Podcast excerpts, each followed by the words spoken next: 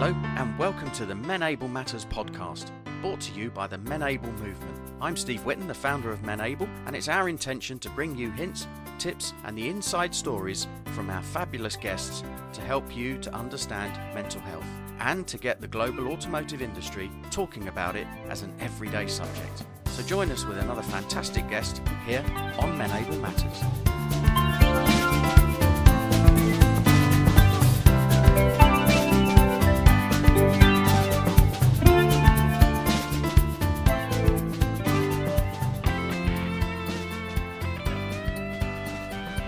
Welcome to another episode of Menable Matters with me, Steve Witten. Now, as we always promise, we bring you some fantastic guests on this podcast. And uh, today we're going to talk about, predominantly talk about uh, trauma. And my guest today is Paul Wolstenholme, and he is a mental health first aid trainer. He runs a consultancy business. Uh, he's also training to be a psychotherapist. And I know that he's got a fantastic personal story to share and, uh, and particularly around the area of trauma is a real interest to me. So, welcome to Menable Matters. Paul, how are you, sir? Thank you, Steve. Yeah, really good to be here. And yeah, I'm well. Uh, a touch of hay fever, so a little sniffly and red around the eyes, but apart from that, all good. Thank you. How are you doing? well, that'll be because we're recording in the summer, allegedly. Although, as we sit here today, it is pouring down with rain where I am. I don't know if it's where, it is where you are, but um... it's a bit cloudy, but it's not too bad. So, in good old Menable Matters fashion, then, Paul, if you could give us a bit of an intro as to who you are, where you're from, and what you do. And uh, if you want to make that last about 25 minutes, that'd be brilliant. yeah, so thank you, Steve. I'm Paul Wolstenholme. I'm director of Pathlight Limited. And through that company, I offer, as you said, mental health first aid training courses, mostly to the corporate market, but also to individuals. Uh, I also do workplace wellbeing programs and personal coaching around relationships, communication, and such like. And um, yeah, what, what brought me to this mental health and psychotherapy space is my own experiences with mental ill health and uh, a certain amount of trauma, as we'll uh, talk about later on. Um, so yeah, I've I'm where am I from? I'm from Saddleworth, Greater Manchester. I've moved around a fair bit, but I came home to roost about 20 years ago. So that's where I'm talking to you from today. And um, yeah, my my story really is is one of uh, a lot of childhood trauma and some difficult experiences in adulthood, which have led to mental ill health issues. And from that, I went into counselling I've had psychotherapy myself and found that incredibly powerful and empowering and transformative. And that really, um, through a windy road, has got me towards working in mental ill health, uh, mental training, supporting other people through a Facebook group I have, which I set up at the start of the pandemic. That's called Pathlight Thrive Hive. And into training to be a psychotherapist. So I'm three and a half years into that five year journey, which mm-hmm. is incredibly uh, rewarding, empowering, enlightening, and transformative.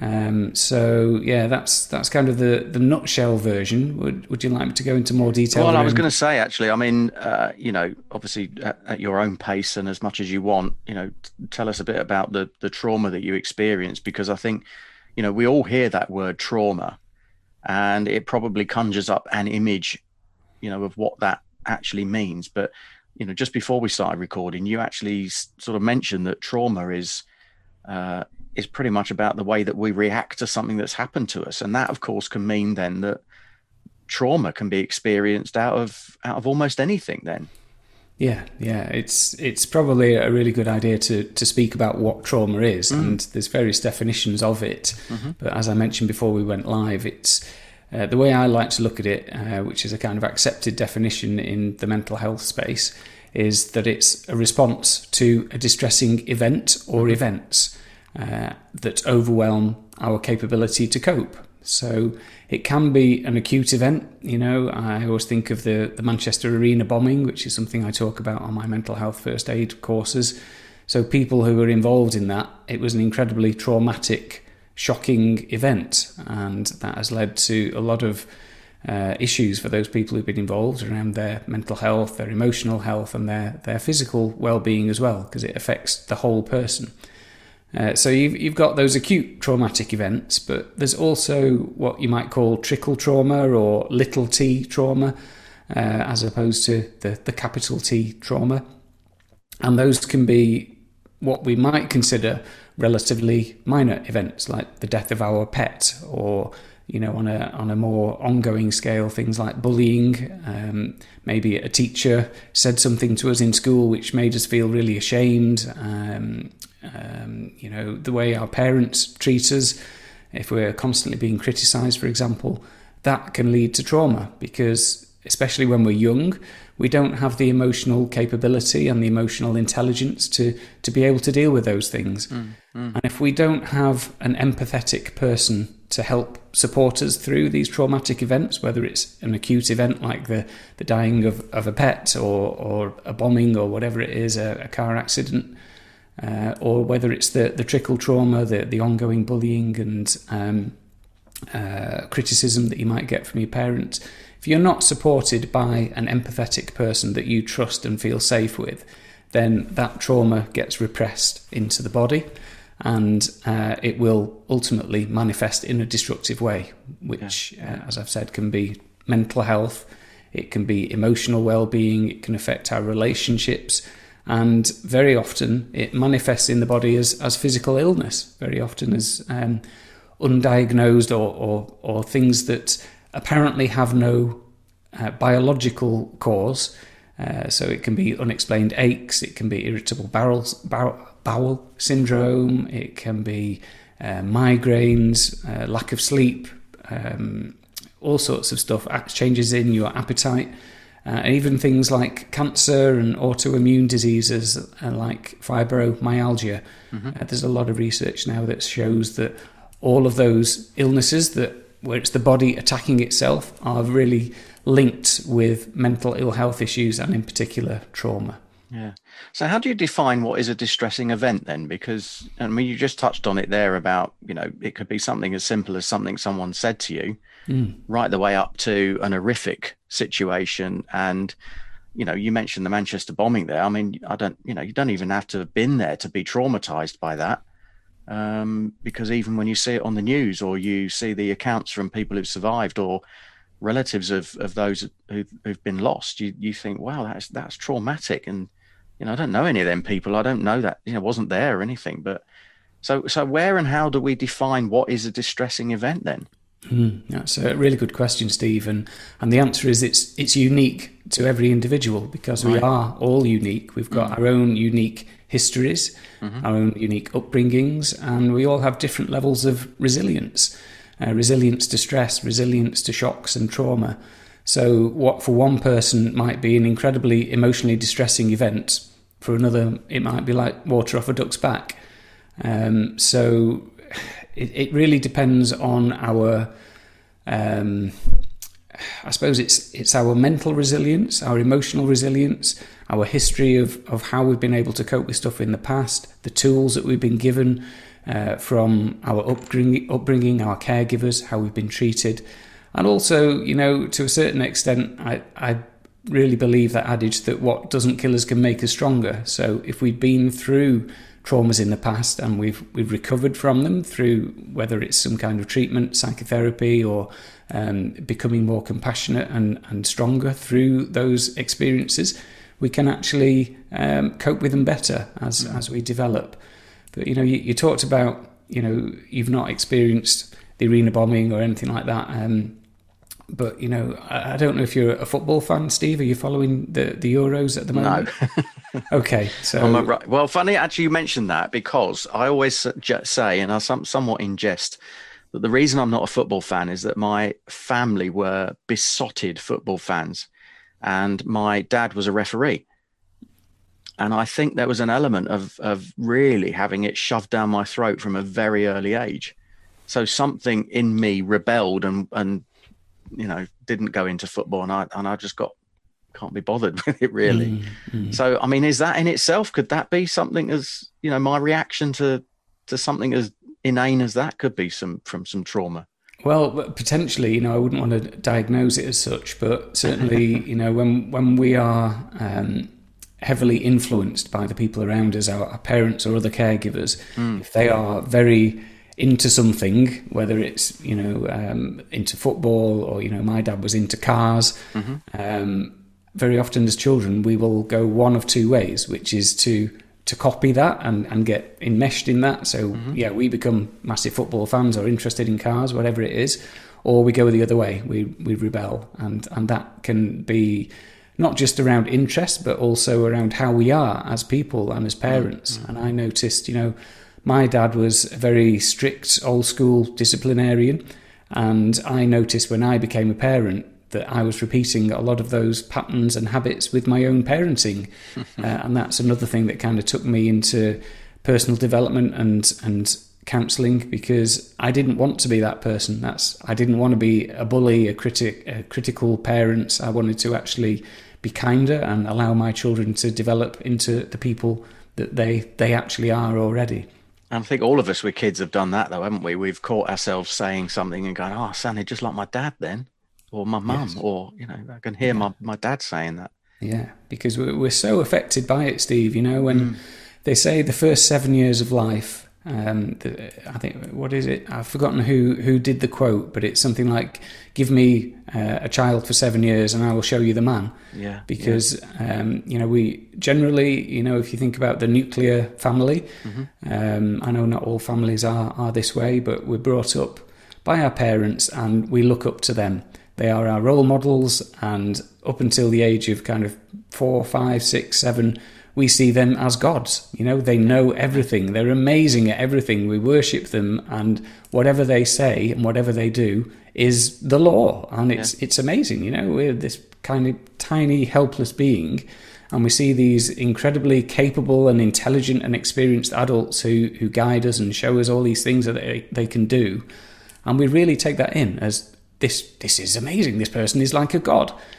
Um, and it isn't until later on that we, we start to kind of pick holes in that and rebel against it, maybe. Um, but up until that point where they uh, they're on this pedestal, uh, we're so affected by them that everything they say is the truth, mm. and this can be the root of so much trauma because. Mm.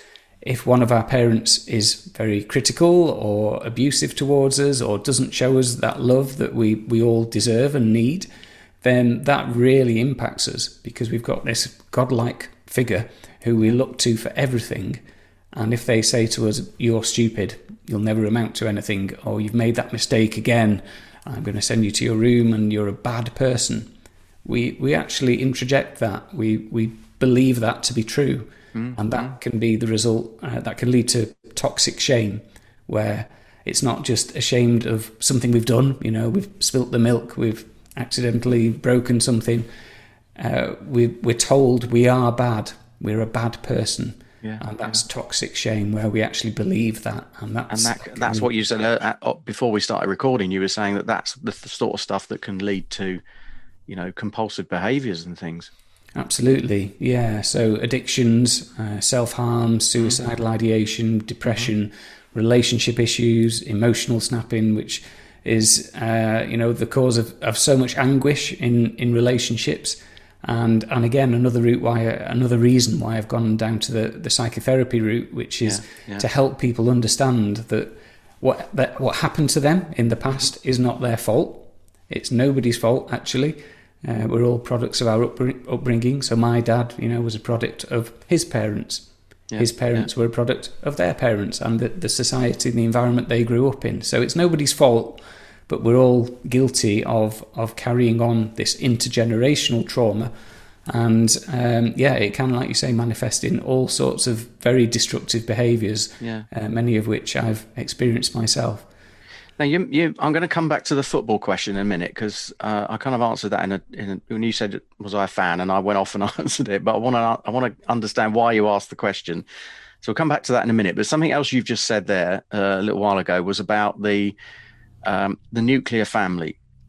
And I can't help thinking that, you know, is there a little bit of a of a an influencer on our resilience if your thinking in any way doesn't comply with that traditional nuclear family view and therefore could you know your reaction to what's going on around you uh, you know cause you to to be traumatized by it if that makes sense yeah potentially you know um, so much of society is around us fitting in mm-hmm. and we're both in a, in a facebook group which is where we met i think uh, which is all about being not, yourself all about not fitting in exactly yeah yeah exactly so or fitting in by not fitting in isn't it yeah that makes yes sense. yes yeah. so in, in, so many walks of life we are socialized to mm-hmm. be uh, you know fit in with society's rules and that begins with our parenting who will have certain expectations on our behavior what's good, what's bad, what's acceptable, what isn't. And then when we go to either nursery or school, we then get socialized into, right, yeah, you must be quiet, you must sit down at that desk and do your sums, mm-hmm. even if you're not, um, you know, an academic person. And so many, so many times people who are perhaps more creative, more imaginative, uh, they're not cut out to be you know doing fractions and algebra that's not their thing it's not what rings rings their bells yeah. and yet they're forced to, like a, a, round peg into a square hole mm-hmm. to to uh, fit in and and there's something fundamentally jarring about that for me I used to be a teacher and and it's one of the things that I I really railed against um, that we're, we're trying to shoehorn people down this certain path to fit in with what uh, you know a, 100 plus year old education system was designed to get us useful in, mm. in factories and stuff, you know, and, yeah. and that's not what life is all about now. And there's so much more value in creativity and, and really following mm. your purpose, your soul, whatever it is that you bring into the world. Uh, and like you say, Steve, if we if we're not allowed to be who we actually are, we're shoehorned into some other way of being. That can be traumatic, yeah, and it yeah. can certainly lead to a lot of um, our soul, our core qualities being repressed, mm. and and all of that comes back in some way. It will manifest, and you know the the midlife crisis is what they used to call it. Personally, I like to to call it more of a spiritual awakening. Certainly, that's that's how I uh, frame what happened to me, and very often it happens in late 30s, early 40s, where mine was continuous from about 18. Was it? So, yeah, so it was, yeah. it was like one one long succession of various midlife crises for different reasons. Yeah. So again, we're, we're all unique. So it isn't a yeah. case of we hit 40 and it happens to all of us. And for some people, it doesn't happen at all. Mm, but mm. whatever we repress, will come back in, in some form, whether that, that is a spiritual awakening, midlife crisis, mm. physical illnesses, or you know depression, other mental health issues. Yeah. And from my own experience, that's what happened. You know, I was I was repressed. My my core being was repressed, so that I fitted in. I mm. became a people pleaser.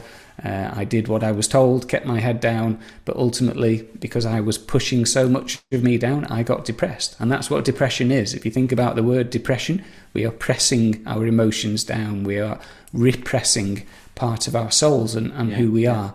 Um, so yeah, really good question, and the answer is yes. It, it can it can lead to those issues. Yeah, well, I, I, you know, I was thinking that as you were talking, because I was thinking, well, you know, I don't want to belittle the whole trauma thing, because I think people hear the word, like we said at the beginning, you know, people hear the word trauma and think that's related to a fairly major event uh, in your life. But actually, you know, I like what you were saying as well about actually, no, you can be traumatized from, you know, those those mi- fairly inane minor things of what somebody may have said or or done to you or what you witnessed. Um, I guess a good example of that, and I was thinking of myself for a minute, was is phobias. You know, I mean, in, in the UK, there's no rational no rational reason to be scared of spiders at all because they're not venomous or anything like that. And yet, if I, I can sense if there's a spider in the room, and and you know, him or me have to leave one way or the other, and because I'm much bigger, it ain't going to be me. Um, so I can't go to bed if I can tell there's one in there, and if I see it, it's got to go. Mm. Um, but you think, well, where have I learned that from?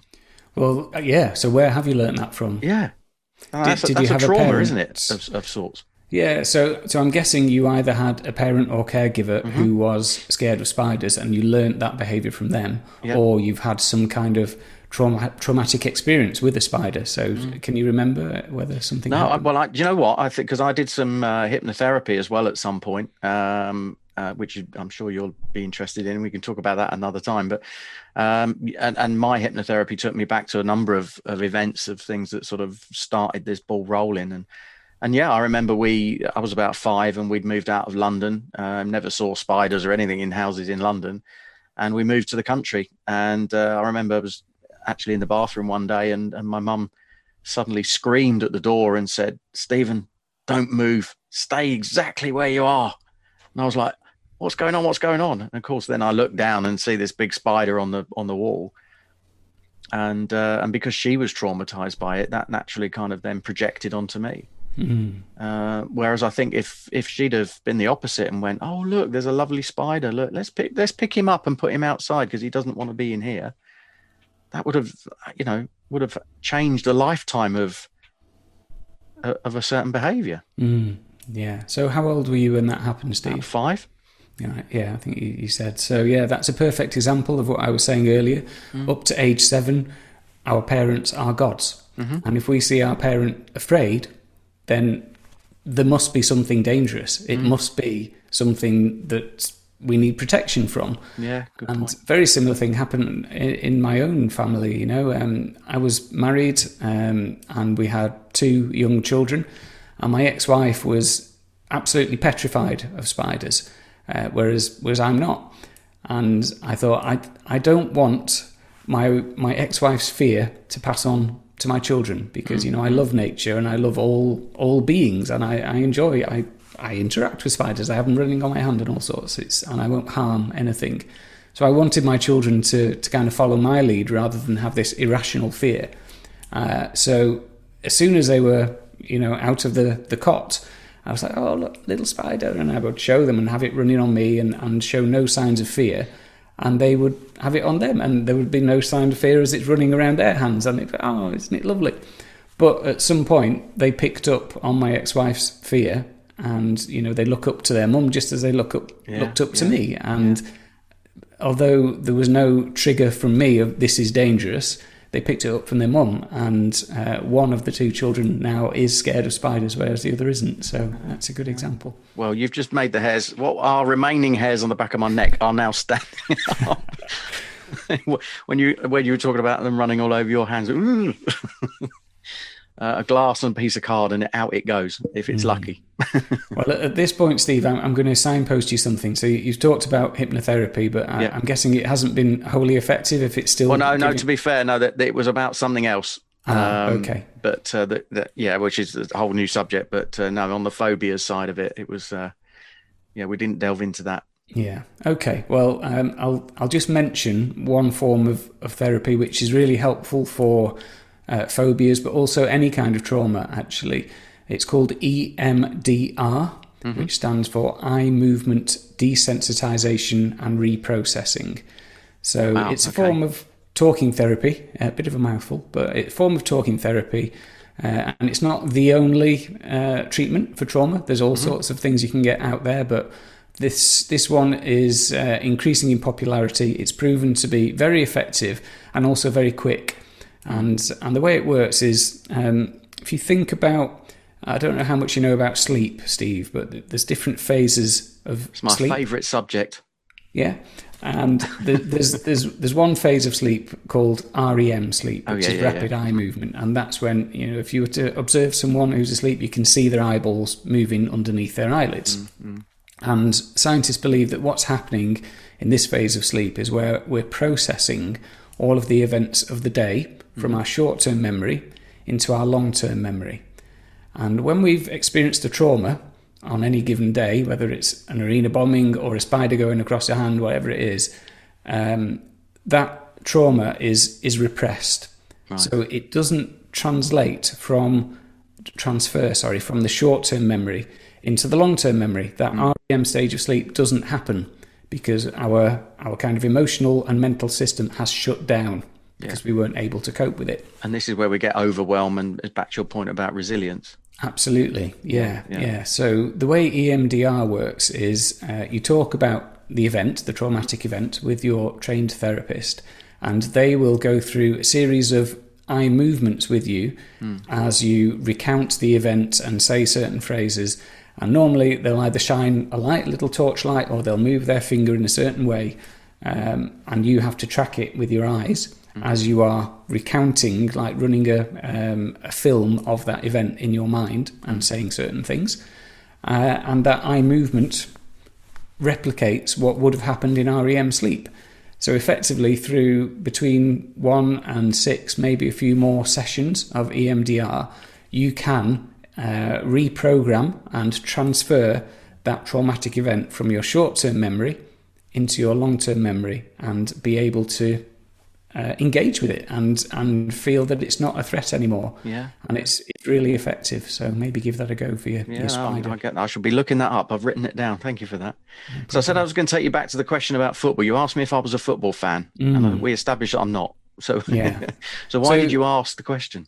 Well, you may be aware of this, even though you're not following the Euros. I don't know if you've heard about Christian Eriksen and mm-hmm. what happened yeah, to him. Yeah, yeah, yeah. yeah. Mm-hmm. So, for those who are not uh, up to speed with it, uh, Christian Eriksen is a Danish football player, mm-hmm. and it, during their first match of Euro 2020 uh, last week, I think it was, he collapsed on the pitch. Yeah, yeah. So uh, nobody tackled him or anything. He just collapsed face first and very quickly it became clear that there was a serious issue with him.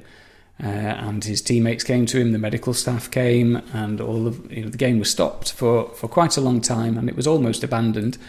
And it transpired that he'd had a, a heart attack. His heart mm. had stopped, and he required CPR and um, resuscitation on the pitch. And you could see, you know, if you were watching it, you could see that this was a trauma that was unfolding. Not just a trauma for Christian Eriksen, but for mm. his teammates, the other team, the people in the crowd, the medical staff, the referee. You could see in their face that they were yeah. being emotionally affected by this. And I expect, you know, that they're going to be offered therapy. The the mm-hmm. the, the, people, uh, the teammates, are going to be offered therapy to, to be able to cope with this. And for me, you know, it was traumatic enough watching it but it also was doubly traumatic for me because a very similar thing happened to my son in December of last year, where I was playing football with him and he collapsed on the pitch and was unconscious. He didn't have a heart attack, but at the time I didn't know whether whether he was dying or or what it was. Mm. So just watching Christian Eriksen, there was the trauma of of that event. It was traumatic for me to watch that, but it also, you know, I was in floods of tears, Steve, because mm, it re-triggered that trauma from from thinking, gosh, what happened with my son? I thought, am I going to lose my son here? Yeah, Which, yeah, no, you know, as that. I speak now, I can feel my my yeah, throat no, tightening up. That as well, yeah, yeah, yeah. So so events like that, just watching something unfold on television, can be traumatic. But you know, the the thing with my son as well, it's it's stays with me, and I don't think I'll ever forget mm. that moment, which was incredibly shocking. And I've it's something that I've dealt with in therapy, but I still feel every every time I think about it. So let's let's look at the resilience part of that then for a minute, because you know I, I could sense that that you know clearly that's that's a tough subject. Um, you know, it's your son, so it's really close to home. Seeing it again on telly, you know, triggered that because um, you know, and I would have, I would have been the same, I'm sure, if if it was a similar thing for me. And I mean, immediately you mentioned your son. I was thinking about my own sons as well and things that they've been through and trauma associated with that. Now, you know, when we talk about resilience, I think part of, of our journey with Menable is about getting people to realize that resilience isn't necessarily about toughing up, is it? It's not about, you know, come on, man up, you know, which is which has been the, the typical thing. So what what's your your view around re- resilience then, and you know how different people react to different things? Mm, yeah. So for me, there's there's a lot here around toxic masculinity, and, and mm. some people don't like that phrase. Whole new podcast that'll be. Yeah, yeah, yeah, yeah. What you said there about about manning up. Mm. Uh, for me, that is really damaging, and mm. it's really enmeshed in our culture uh, you know the British stiff upper lip that yeah. you, you you get on with it. You know you don't you don't talk about it. You don't cry. You don't show vulnerability. Mm. And for me, that actually has the opposite effect of what's intended. It's intended to show we are strong, we are male, we are unaffected by all of these difficult things, and we're going to carry on. Um, for me, you know, I think resilience, re- true resilience, comes from showing your vulnerability. Mm. And for me, that means really getting in touch with your feelings, acknowledging what has happened to you, acknowledging your feelings in the moment, and expressing them in a safe way. And to do that, you need to have somebody empathetic nearby, yeah. Yeah. Uh, whether that is a trusted friend or it's a psychotherapist or it's a peer support group. Uh, again, I set up a, a, men's peer support group to try and break this stigma around talking mm-hmm. about mm-hmm. Uh, emotional issues, mental health issues, relationship difficulties.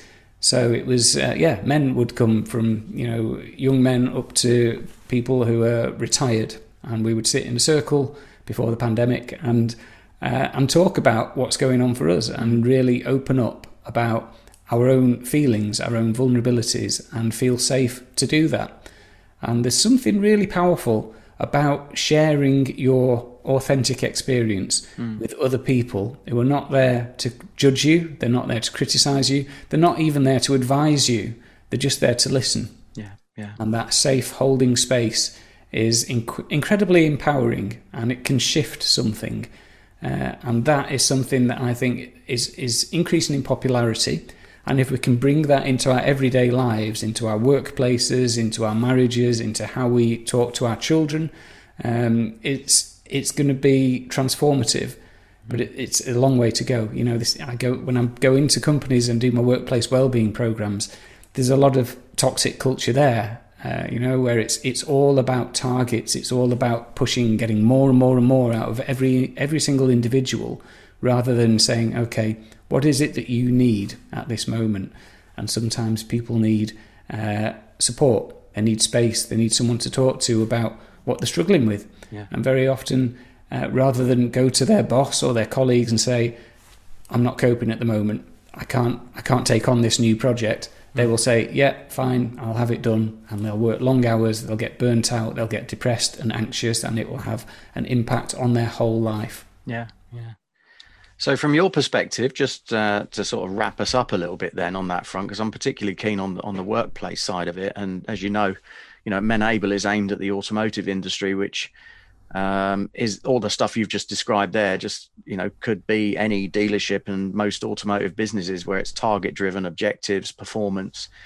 Um, how can we help managers and, and leaders to transform to be a bit more empathetic then? Because you're right, that's exactly what's needed, and you know what what I have witnessed over many many years is there's not very many examples of people being able to go to their bosses and saying, you know, I'm not going to hit my target this month because this is going on, that's going on, you know. And as you say, they keep plodding on, plodding on, plodding on. Actually, it has the adverse effect. Mm, so what, what's yeah. what's the trick there then, Paul? What would well, be your top tips, maybe? Yeah, well, I'm, um, if I may, I'm going to turn that question around slightly to you first of all, and say you, you you know a lot about the automotive industry. I've I've heard some of your other podcasts around you know targets and mm-hmm. sales mm-hmm. and and uh, how it works. There's a bit of a, a, culture of, of bullying. I understand in that industry, and is all about more, more, more, faster, faster, faster, sales, sales, sales, money, money, money, which is what the capitalist ideal is built upon. So I'm going to ask you, if I may, Steve sales managers or people who are running those dealerships, for example, where do they get the blueprint of this is how you do it, this is how you treat staff? Where does that come from? oh, do you know what? I think that's, yeah, um, it links back to what we were saying about the, the phobias and the trauma. Um, oh, look, there's one on the phone right now. it will go in a minute. Don't worry about that. Uh, but it links for me. It links back to the the phobias and the traumas piece. And actually, it's learned behaviour. Yeah, it's learned behavior it's come from previous managers the way they were managed the way that they that, you know they think it's it's okay um, and and i'm a you know i have to be careful that i don't sound too like too much like a cynic in the industry but i've seen a lot of of managers being promoted for confidence not competence. You know and i think that confidence comes from behaviors that they've learned from other managers. And uh, you know, and I've had some managers over a 35 year history that I just look back on now and cringe. Mm. uh, and think if, you know, and I've actually managed people in a way that's the opposite to the way I was managed because I don't want to be seen as, you know, this, this sort of bullying performance driver that's, uh, you know, that, that gets the, the opposite effect out of people. Mm.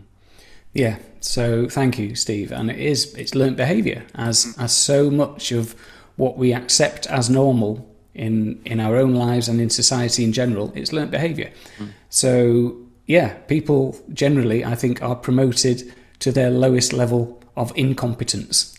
So you know they've done well as a salesperson. Yeah, they become yeah. the regional sales manager and so on and so Yeah, on, and, yeah. and and that's that's how it works. And and the traditional way of doing things in sales is you crack the whip. You crack the whip. If someone hasn't got the results, you crack the whip even harder. Work longer hours. You know it's all bonus focused and all that type of stuff. But you know there's a lot of research out there that says that if we are more compassionate to our staff, if we're more flexible with our staff, if we treat them with human beings, we ask them what their aims and objectives are, what they really want to do, what their passions are, which road do they want to go down, treat them as individuals. And yeah, if they need half a day off to, to go and have an appointment, or if they need a week off just because their mental health is, is struggling at the moment, then you treat them well. They then feel safe, they feel like they are valuable they feel able to come to you with their problems and, express their vulnerabilities. And for me, that develops a relationship of trust and safety. And people who feel safe, people who feel trusted, people who feel like they're important uh, rather than just a cog in a machine, will uh, deliver more passion and they will deliver more productivity. And this is this is the the the real bottom line of the workplace wellbeing programs that I, I go into organisations and deliver. It's it's about focusing on the people, but by doing so, you increase profits, you reduce uh, staff turnover, you reduce staff illness, uh, you know, and, and bring in things like the mental health training as well, and um, create this safe, compassionate atmosphere where people feel able to express what's really going on for them, uh, and and people deliver results without the whip having to be cracked at all. Yeah, Paul, that's that's absolutely spot on. And um, you know, I mean, we've talked before. We're going to be def- uh, genuinely doing some stuff together through the Menable movement. You know, opportunities will will come up. But uh, in the meantime, how can anyone sort of learn a bit more, or or, or you know, maybe get in touch with you as well? Yeah, so I've uh, thank you, Steve. I've got a website which you can find out more about my mental health first aid training and workplace wellbeing programs and webinars and coaching and all of the other stuff I do. So that's pathlight.org.uk. Uh, if you're an individual who wants a bit of support and connection and inspiration around mental health and coping with the pandemic uh, and just connecting with other people, you can go to Pathlight Thrive Hive on Facebook. Uh, and if anyone wants to email me with any queries, uh, you can do so at info at pathlight.org.uk. Brilliant. That's fantastic. Well, Paul, thank you so much for joining us on Menable Matters. It's been enlightening talking about trauma and, you know, opening that subject up. So thank you so much. And uh, we'll look forward to catching up with you again soon. I'm sure a part two is beckoning. Uh, yeah, be very happy to come back. So thank you very much, Steve. All right. You take care. Thanks, Paul. You've been listening to Menable Matters, the podcast brought to you by the Menable movement. If you'd like to get involved, join us at menable.org or follow the hashtag Menable. Join us again for another podcast where we'll talk to more fantastic guests and get their hints, tips, and insights to their personal stories too. See you again soon.